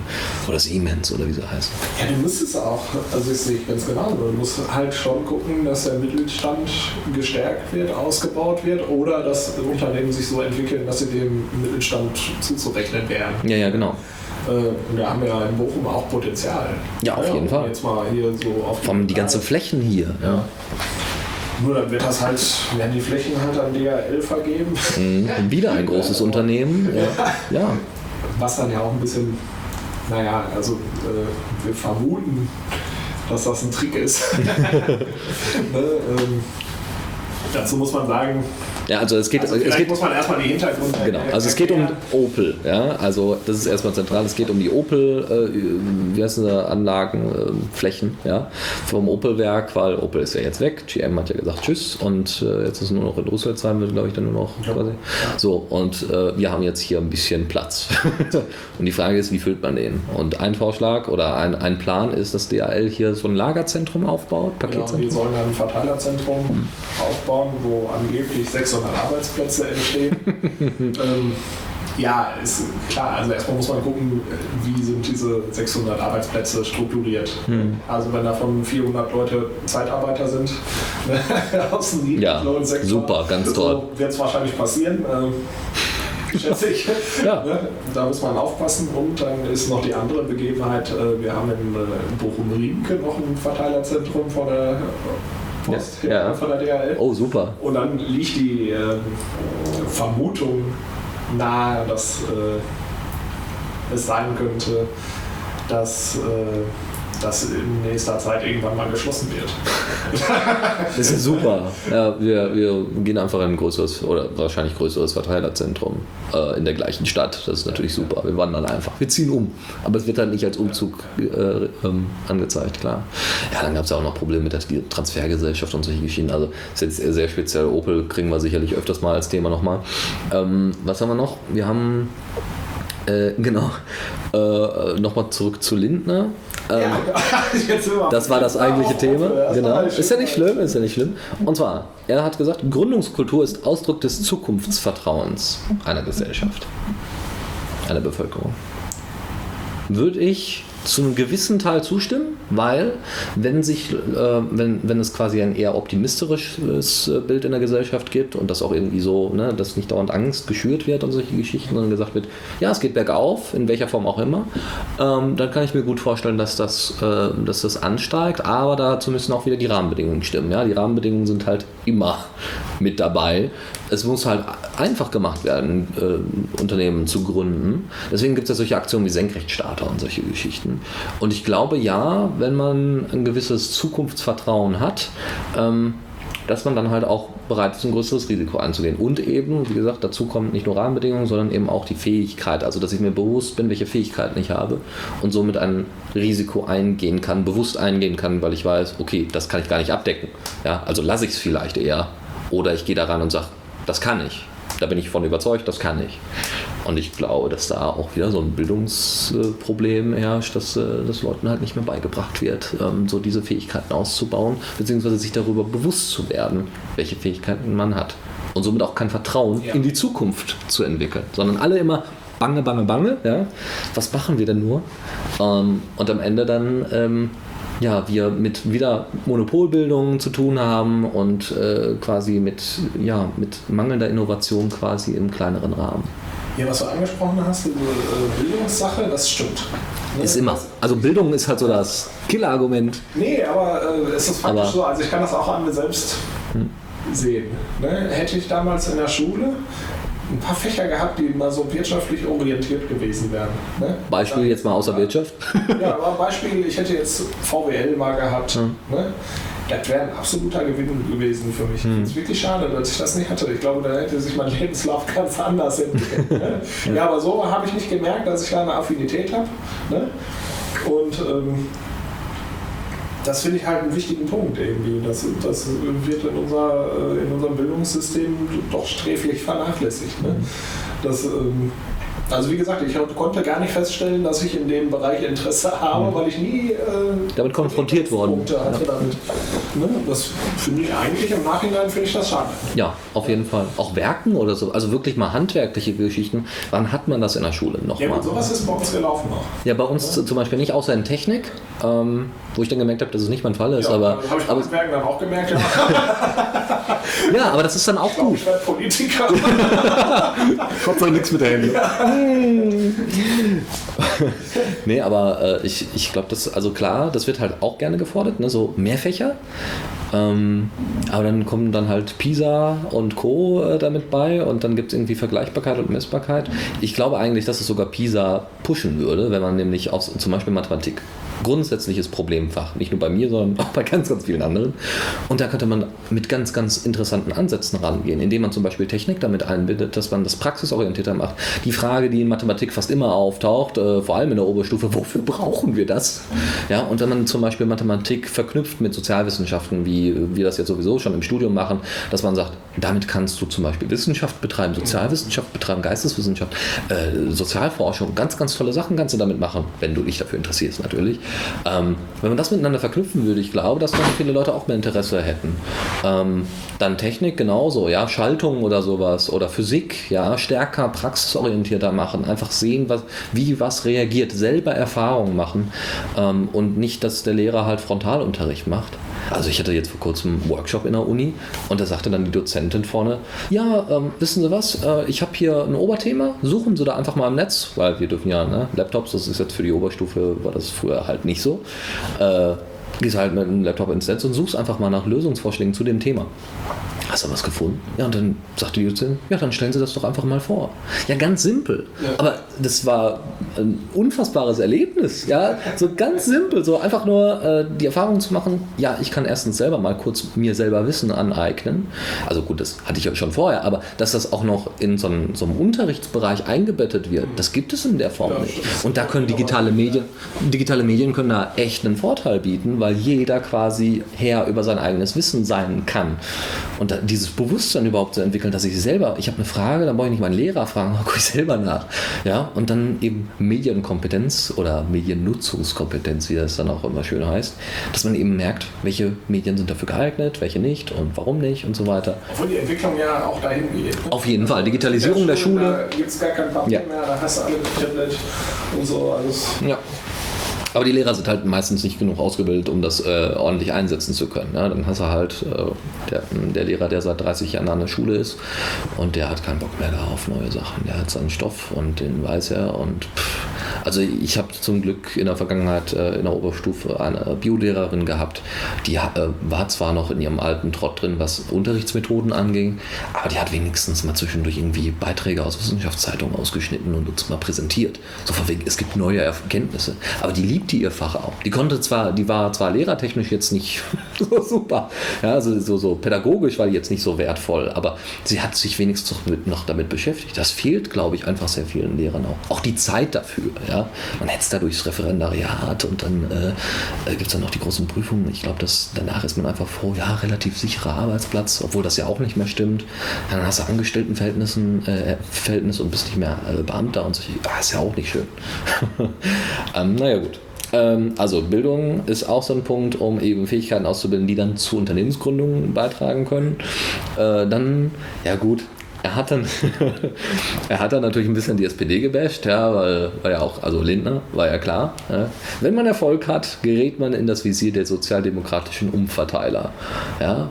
Und mit dem Satz war er bei mir dann raus. also erstens ist meiner Meinung nach die SPD kein, kein um, Umverteiler in der Form, wie ich es verstehe, nämlich dass wirklich von oben nach unten umverteilt wird. Das ist mein Verständnis von Umverteilung.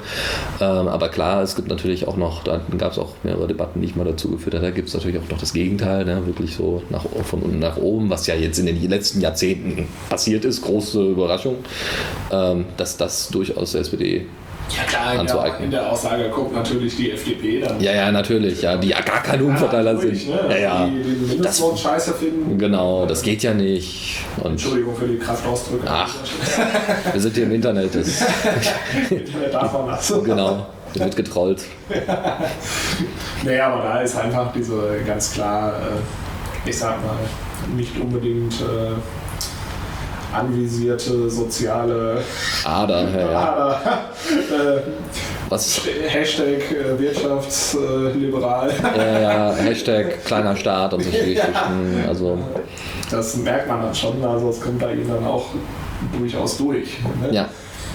Wobei ich die SPD jetzt auch nicht als völlig soziale Partei. Nein, die Zeiten sind einfach vorbei. Ja. Also seit Schröder, seitdem sie es echt verhauen haben, ähm, seit Hartz IV, seit der Privatisierung der Renten und noch ganz viele andere Sachen, die die bei Rot-Grün gemacht haben. Nope. Ja, schwierig mit den Sozen. ja, aber auch in anderen Bereichen wird es da halt nicht so hübsch. Ja? Also man sieht halt, dass irgendwie äh, die konservative Seite stärker wird und somit wirklich äh, gesellschaftliche Veränderungen, die meiner Meinung nach nötig sind, äh, die in Zukunft äh, anberaumt werden, dann nicht mehr stattfinden. Aber das kommt sowieso noch in folgenden, äh, in weiteren Folgen, weil Janis und ich haben uns ja oft schon mal grundsätzlich über Politik unterhalten und da gibt es dann so einige Überschneidungen, wo wir dann vielleicht mal ein paar Ideen vorstellen, so ein paar Konzepte, was denn so für die Zukunft alles so nötig wird. Aber ich glaube, wir können, äh, genau, nur noch eine Kleinigkeit. Diese Aussage am Ende von Lindners Ausraster von wegen, das hat Spaß gemacht und wo er dann einfach mit seiner Rede dann weitergemacht hat. Ähm, das war so, so die Symbolik für persönliches äh, Verhältnis zu, zwischen Politikern auch aus unterschiedlichen Parteien und dem politischen Verhältnis zueinander.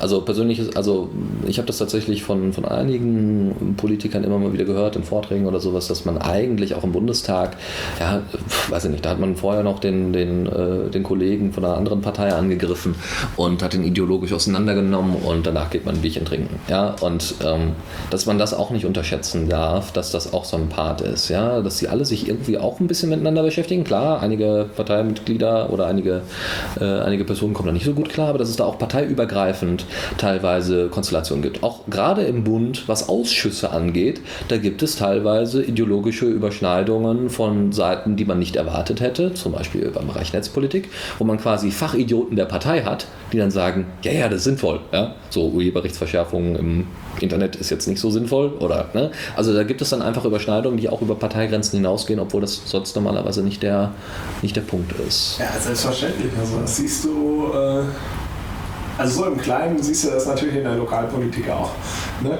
Ich kann jetzt auch nicht sagen, dass von jeder Partei jeder Kacke ist. ne? Es gibt auch einfach fähige Leute in anderen Parteien. Das ist so. Hm. Ne? Es, da kann nicht jeder doof sein.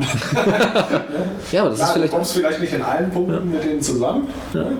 Aber ähm, ja, da gibt es auch durchaus immer Schnittmengen. Ja. Ne? Das, das macht ja Politik auch aus, irgendwie, dass so ähm, Politik machen ist immer Kompromiss finden. Mhm. Ne? Du wirst da nie deine eigene Meinung komplett durchboxen können. Das geht einfach nicht. Also du musst immer das kleinste Übel und Kompromiss. Mhm. Ne? Wie bei der Wahl. Ja, genau. Und da ist natürlich auch viel Show dabei. Ja, klar. Ne? Also diese ganzen äh, Plenarreden und so, ne? da wird natürlich, da bashen die sich alle ne? und hinterher gibt es zusammen Essen und dann äh, sitzt man zusammen am Tisch und klönt ein bisschen rum. Mhm. Das ist ja, klar ist das so. Mhm. Ich unterhalte mich jetzt hier im Bezirk ja auch mit der CDU manchmal. Mhm. Nicht lang. Ja. Also ja. ich jetzt nicht heiraten. Ne? Ja, ja, klar. Ähm, Ja, die einzigen, mit denen ich wirklich nicht rede, ist die AfD. Ja. Äh, ja gut, haben wir irgendwie noch sonst rechte Tendenzen im Rat oder so? Oder, ja, selbstverständlich. Also hier oder noch, also ja, AfD und Pro NRW? äh, Pro NRW sitzt im Rat und die NPD. Ja gut, aber mit denen redest du ja auch nicht. Nein. Ja.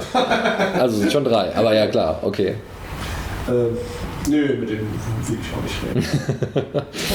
Ja, aber genau das, das, ist, das wird vielleicht dem, dem Beobachter von Politik, also der dann zwischendurch mal in die Zeitung guckt und sagt, hm, Frau Kraft hat dies gesagt, Frau Merkel hat XY gesagt, wird vielleicht einem manchmal gar nicht so klar. Ja? Vor allem, wenn man solche Plenarreden hört, jetzt wie die vom Lindner, ja? ähm, dass man dann eher sagt, oh, Uiuiui, da muss ja, nee, im Endeffekt, aber das, ist, Das das, ja wird halt das, nach, nicht nach außen herangetragen, weil man will halt sagen, hey, wir sind unterschiedliche Parteien, wir haben unterschiedliche Denken Ja, und äh, da, da machen wir eine Trennung auf. Bitte Das wählt ja- uns, nicht die anderen. Im Prinzip, das ist ja auch das, was ich so ein bisschen kritisiere. Ne? Am Parteiensystem. Am Parteiensystem selber. Habe ich ja vorhin schon gesagt, ne? dass äh, das eigentlich doof ist, dass man immer dieses Gegeneinander äh, forciert. Ne? Und da inhaltlich sich dann auch ein bisschen bremst. Ne? Ja. Ich habe ja manchmal so gewitzelt, dass ich es gar nicht schlecht finde, wenn wir einfach die Lobbyisten direkt wählen würden. Du Aber im Prinzip finde ich die Idee gar nicht so blöd. ja, aber ich glaube, Netzpolitik.org hat nicht genug Lobbyisten dafür. Glaube schon, dass sie äh, Lobby nee, aber für die Ressourcen nicht. Ja. Also, das, ist, das ist so ein bisschen das Problem. Ja. Solche, Ja, im Prinzip müsstest du das so aufstellen, dass du wirklich Themen wählen könntest. Ne? Ja, aber das funktioniert halt nicht. Ah, Das, das das, also, Umsetz, also von der Idee her wunderbar. Ja, von der Umsetzung, aber es ist halt alles schwierig. Aber da kommen wir vielleicht später noch drüber. Aber dieses Gegeneinander, da kommt man nämlich jetzt nochmal wieder zur Kommunalpolitik, aber versuche das jetzt mal ein bisschen größer auch aufzubauen, nämlich unsere OB-Wahl äh, in Bochum. Warum ist sie jetzt gerade relevant oder interessant? Da bist du ja drin. Ja, richtig. Bei uns steht äh, dieses Jahr die OB-Wahl an.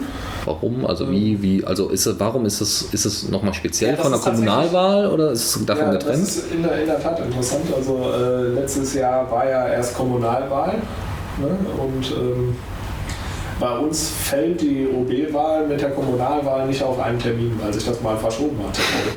ähm, ja, und unsere amtierende Bürgermeisterin Frau und Frau- Dr. Ottilie Scholz. Richtig, ähm, hat sich dagegen entschieden, schon früher den Hut in den Ring zu werfen, also bei der Kommunalwahl.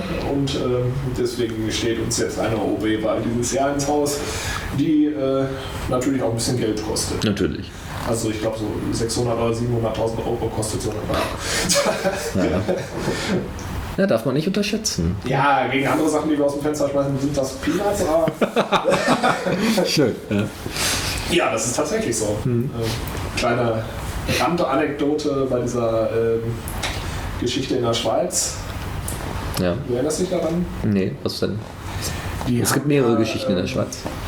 Wie waren da nochmal? Die haben die. Ähm, Genau, die haben ihre eigene Währung vom Euro entkoppelt. Ach so, ja. Die vorher gekoppelt und haben die. Haben- Aber das habe ich, ja gut, das haben sie ja nicht direkt demokratisch gemacht, wie sonst meistens irgendwie. ja, die haben das ja plötzlich. mit der, genau, mit der, die Schweizer Notenbank hat gesagt, ist nicht. Genau. So, National. dadurch ist passiert, dass die äh, Zinsen. Hier, die sind total in die Höhe gegangen so. in der Schweiz. Okay, ja. Also, und die äh, Stadt Bochum hatte ähm, Kredite in der Schweiz aufgenommen, weil die Zinsen so niedrig waren, weil, weil die Währung von denen war in den Euro gekoppelt. Ja, ja, So. klar. Kann ja nichts passieren. So, ja, ging dann alles in die Höhe. Und das hat die Stadt, ich meine, 30 Millionen Euro gekostet. Auf einen Schlag. So, so einfach. ne? So, jetzt hofft man auf Besserung. ja. Liebe Schweizer, wenn ihr das hört, bitte koppelt den Euro wieder an den Franken. ja, gleichzeitig haben die RWE-Aktien, die die Stadt Bochum äh, besitzt, auch enorm an Wert verloren. Ungefähr 30 Millionen Euro. Also insgesamt haben wir 60 Millionen Miese gemacht innerhalb von einer Woche. Wow. Also wie gesagt, die OB war Peanuts, bezahlen wir aus Ja. der Hosentasche. Ja, genau. Und- Portokasse. Ja. Ja, DHL kann uns da ja helfen. Naja, aber um auf die OB-Wahl zurückzukommen, das wird ganz interessant. Also der SPD-Kandidat ist schon klar, das wird der Herr Eiskirch Mhm. sein. Hast du da irgendwie mehr Wissen darüber, was für eine Type das ist? Ja, also für mich ist der sehr glatt. Sag ich mal. Ja. so ein typischer Politiker halt. Ne? Also, Politikerkarriere, hat irgendwann mal was studiert und dann abgebrochen. Ja, das ist, das ist tatsächlich typisch, ja. ist für die SPD im Landtag in NRW und ähm, ja. ja. schüttelt viele Hände. Hm, ja, mal gucken. Also ähm, da muss man auch zu sagen, deswegen ist er auch stark umstritten. Ne? Weil er zu viel Hände schüttelt. Nee, weil er einfach nicht qualifiziert ist. Wie alt ist er jetzt? Was ist er? Relativ jung, er ist keine Ahnung, keine 40, weiß ich nicht. Hm. Ehrlich gesagt muss ich muss mit Unwissen. Äh, Ein junger wissen. Bürgermeister. Hm. Aber ähm, was äh, feststeht, ist, die äh, Ottilie Scholz, ne, Frau Doktor, ja. hatte äh, Verwaltung mal studiert auch ja. zu Ende studiert. Immerhin. und hatte das gelernt und ähm, eine Oberbürgermeisterin ist eine Chefin oder ein Chef von der Verwaltung. Ja. Dann sollte man dann vielleicht auch drauf haben. So ein bisschen zumindest. Sage ich jetzt mal so äh, salopp.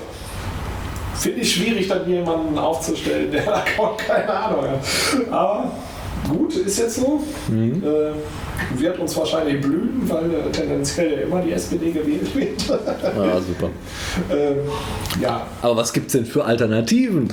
Alternativ wird es äh, spannend. Also bis jetzt ist klar von den freien Bürgern, äh, ja, keine Chance auf Erfolg, aber äh, wird es der Lücking sein nicht weiter spannend. Aber äh, spannend ist, dass Wölfi antritt. Wölfi, Wölfi. Wolfgang, wie heißt er mit Vornamen? Wendland. Wendland, genau.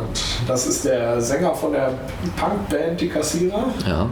Hat damals die APPD mitgegründet. Okay.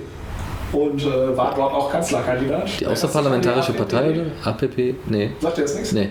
Bist zu jung für, ne? Ja, Entschuldigung, also deswegen ist APPD das vielleicht. war die äh, anarchistische Pogo-Partei Deutschlands. Pogo, ja, ja, sehr hübsch. Und die sind äh, mit dem Slogan angetreten: Arbeit ist scheiße.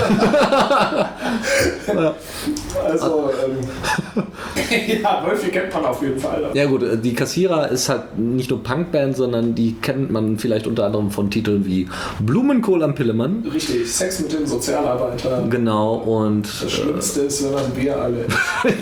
Das ist ein großartiger Hit. Ich. Also die sind durchaus. Geschmackssache. Ja, die kommen aus Wattenscheid nebenbei bemerkt. Da werden natürlich jetzt viele Wattenscheider aufbegehren. Was? Sind doch kein Bochumer, bla bla. Also egal. Ja, aber Wölfi ist schon. Äh, ist, ist eine Nummer. dafür, dass Richtig. er sich auch gerne mal auf der Bühne entkleidet. Ja, auch, ja ja, auf jeden Fall äh, tritt er an hier als Oberbürgermeisterkandidat, muss noch äh, Unterschriften sammeln, aber die wird er locker zusammen. Ja, ja, äh, sind nur ein paar hundert. Facebook, Facebook schon gemerkt, er hat wohl eine sehr große Fanbase, er hatte innerhalb von einem Tag irgendwie 6000 Likes oder so, also mehr als die ganze SPD-Fraktion zusammen. Schön. ähm, ja, und spannend ist eigentlich, dass der ähm, ja politisch gar nicht so äh, falsch ist. Heißt, also. Also Murphy selber, der war als äh, parteiloser Kandidat für die Linke in Wattenscheid fünf Jahre lang in der Bezirksvertretung. Ah ja, ja, also er hatte also schon Parteierfahrung. Ja. Ja, also ja, der war nicht selber also, Partei. Ja, gut, politisch, äh, politische Erfahrung so. Ja, genau. Mhm. Also er hat auch wirklich ernsthaft wohl äh, Politik gemacht und tritt ein für so Sachen wie Transparenz, hat, hat er sich auf den Fahnen geschrieben. Ne? Ähm, ja, auch wenn er sich entkleidet, ist ja, das sehr transparent. Ja, findet das Musikzentrum doof und, so, und äh, will halt äh, ja auf Freiflächen so, also im, im Prinzip auch so piratige Themen, sag ich. Ja, ja. Oder teilweise auch anarchistische Tendenzen im Sinne von hier so Freiräume schaffen. Ja, obwohl die auch teilweise aus sozialer. Das glaube ich, relativ bodenständig. Ne? Mhm. Ja, ja, ja. ne? ähm, ja, das wird sehr spannend. Also äh, ich bin mal gespannt, wie sich der Wahlkampf so entwickelt. Das wird auf jeden Fall noch äh, sehr interessant mhm. glaube ich. Muss man mal weiter verfolgen, ja. wie das so aussieht. Vielleicht kann er ja sogar äh, einem Kandidaten gefährlich werden. Oh. man weiß es nicht. Ne? Ja, ja klar. Aber, äh, ja, das wird man sehen. Ja, ich glaube, alle anderen Parteien werden auch einen Kandidaten aufstellen. Klar, einfach nur, damit die dann interviewt werden können, damit die auch in der Presse stehen. Ist ja, klar. Das macht ja auch Sinn. Ja, sicher. Also Warum nicht? ist zu so Wahlkampfveranstaltungen nicht eingeladen und es geht ja auch so ein bisschen darum, seine Position da auch nochmal zu vertreten genau. und vielleicht Inhalte platzieren zu können, die einem wichtig sind. Mhm. Ne? Oder sich nochmal in Erinnerung zu rufen. Nicht nur bei den Wählern, sondern auch bei den anderen Parteien. Ne? Ist nicht zu. Äh, verachten. Allerdings wäre es äh, hübsch gewesen, vielleicht, wenn die Oppositionsparteien sich auf einen unabhängigen Kandidaten mhm. einigen können. Damit sie dann quasi die ganzen Stimmen vereinen können, aber man macht da lieber Parteipolitik. Richtig. Ja. Wie so oft, ja. ja. So ist das. Ja, genau. Ja, so, und also wäre das vielleicht eine Möglichkeit, äh, äh quasi noch dann ja, ein bisschen, bisschen Stress. also ein bisschen, ein bisschen Publicity, äh, ein bisschen Aufmerksamkeit einfach äh, reinzukriegen, weil mal jemand Besonderes bei der OB-Wahl dabei ist oder jemand Bekanntes, der außerhalb von Politik jetzt vielleicht, äh, also nicht durch die Politik bekannt ist, sondern. Ich finde das im Prinzip ja auch nicht verkehrt, dass da mhm. mal so ein äh, bunter Vogel den Laden mal aufmischt. Ja. Ne? Also ich finde, das zeigt auch so ein bisschen diese Absurdität dieser Wahl auch. Ne? Ja. Also im Prinzip ist sowieso klar, dass der SPD-Kandidat gewinnt. Ja, ja. Ne? Aber man wollte es erstmal noch nicht so ganz wahr. Ja, und da bringt man halt so einen Spaßfaktor mit rein. Ja. Das ist ja im Prinzip könnte so wie die Partei zu wählen. Ja. Ne? Finde ich im Prinzip nicht schlecht. Mhm. Das ist so, so ein satirischer Faktor, der da drin ist. Und vielleicht wäre das auch eine Möglichkeit, also wie gesagt, in Island gibt das in der Form, gab es das in der Form auch, wo ein Satiriker im Endeffekt äh, gewonnen hat. Ähm, äh, und der hat da ordentlich aufgemischt. Also der hat das auch politisch ganz ordentlich umgesetzt, weil er halt, er hatte zwar eine Partei, aber der, er war dann Bürgermeister von Reykjavik und hat da äh, unfassbare Umstrukturierungen stattfinden lassen. Gut, Island ist auch nochmal ein anderes Flettchen, weil da leben halt nur 300.000 Leute. Mhm. Aber naja, also trotzdem nicht ganz uninteressant. Und äh, ich glaube, dass Satiriker meistens auch ähm, mehr, mehr, also sich vielleicht ein bisschen mehr einen Kopf drum machen, was denn ihre ähm, was denn ihre Handlungen ausführen am Ende des Tages oder was ihre Handlungen bedeuten. Und ich hoffe mal, dass das vielleicht auch in so einer OB-Wahl sich irgendwann niederschlägt. Ist aber egal, ob da erstmal Publicity. Und die haben ja auch über, also die Zeit hat, glaube ich, darüber berichtet, äh, äh die FAZ, die Welt oder so. Also, Sogar so eins. Ja, ja, also Riesending. 24, ja, ja, ganz, also gut, es ist vielleicht gerade auch wieder Nachrichtenloch, ne? Es wäre kein Anschlag oder so was passiert, was man irgendwie hochhalten müsste, wo es wieder irgendwie. Oh, ich glaube, das ist tatsächlich aber auch interessant. Ja, sicher ist es, ja, ja, klar.